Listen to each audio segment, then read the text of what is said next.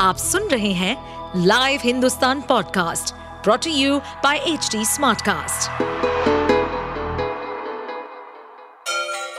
Ganga किनारे बसे राज्य उत्तर प्रदेश की खबरें पॉडकास्ट में आपका स्वागत है इस पॉडकास्ट में हम सुनेंगे छोटे शहर इटावा से लेकर राजधानी लखनऊ, चमड़े के शहर कानपुर और राम की नगरी अयोध्या जैसे सभी शहरों से जुड़ी राजनीति, विकास, मनोरंजन दल बदल फरेब और अपराध जगत की सभी खबरें पाकिस्तान से भारत आई सीमा हैदर और नोएडा के सचिन मीना की लव स्टोरी की चर्चा दुनिया भर में हो रही है। सीमा हैदर अब मीडिया फेम बन चुकी है। दिन भर दर्जनों पत्रकारों को वो इंटरव्यू देती है। नेपाल के रास्ते भारत आई सीमा, अब पाकिस्तान वापस जाने को तैयार नहीं है। वहीं सीमा को पाकिस्तान वापस भेजने को लेकर सिंध प्रांत के डाकू राणो शार ने धमकी दे डाली है। राणो ने कहा कि दो दिन में सीमा हैदर को पाकिस्तान नहीं भेजा गया तो सिंध में हिंदू मंदिरों पर हमला करेंगे।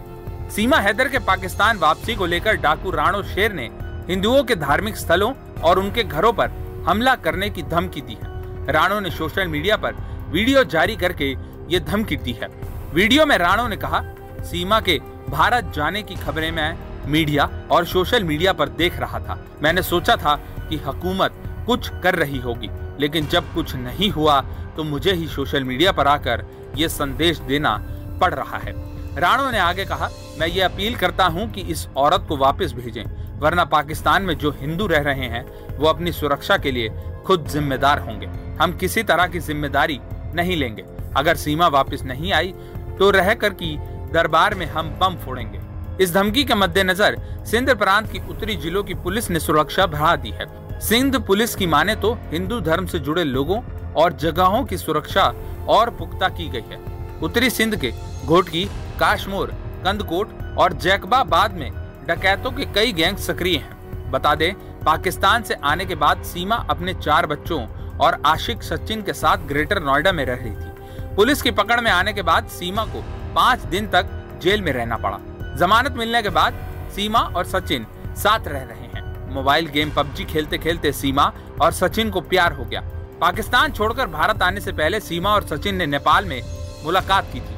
दोनों एक साथ करीब सात दिन होटल में एक साथ रहे थे। सीमा ने बताया कि इसी दौरान उन दोनों ने तय किया कि अब दूर न रहकर एक साथ रहा जाए और फिर सीमा चार बच्चों को लेकर अवैध तरीके से नेपाल के रास्ते भारत आ गई। पहले दोस्ती और फिर प्यार की कहानी सुनाते हुए सीमा ने बताया कि उन्होंने शुरुआती दिनों में ही अपने शादीशुदा होने के बारे में बता दिया था। सीमा और सचिन जब नेपाल में मिले तब दोनों ने पशुपतिनाथ मंदिर में शादी भी की थी। सीमा तभी सचिन के साथ भारत आना चाहती थी। एक टीवी चैनल से बातचीत करते हुए उन्होंने कहा कि सचिन नहीं चाहते थे कि मैं अपने बच्चों को पाकिस्तान में ही छोड़ दूँ। इसलिए मैं पाकिस्तान वापस चली गई और बच्चों को अब भारत लेकर आई आप सुन रहे थे हमारे पॉडकास्ट उत्तर प्रदेश की खबरें। ऐसे ही अपराध जगत से जुड़ी, चुनौतियों से भरी राजनीति और विकास की खबरों जैसी अन्य जानकारी के लिए सुनते रहिए हमारे इस पॉडकास्ट को। इस पॉडकास्ट पर अपडेटेड रहने के लिए हमें फॉलो करें एट एच डी हम सारे मेजर सोशल मीडिया प्लेटफॉर्म पर मौजूद हैं। और ऐसे पॉडकास्ट सुनने के लिए log on to W W W dot H D smart cast dot com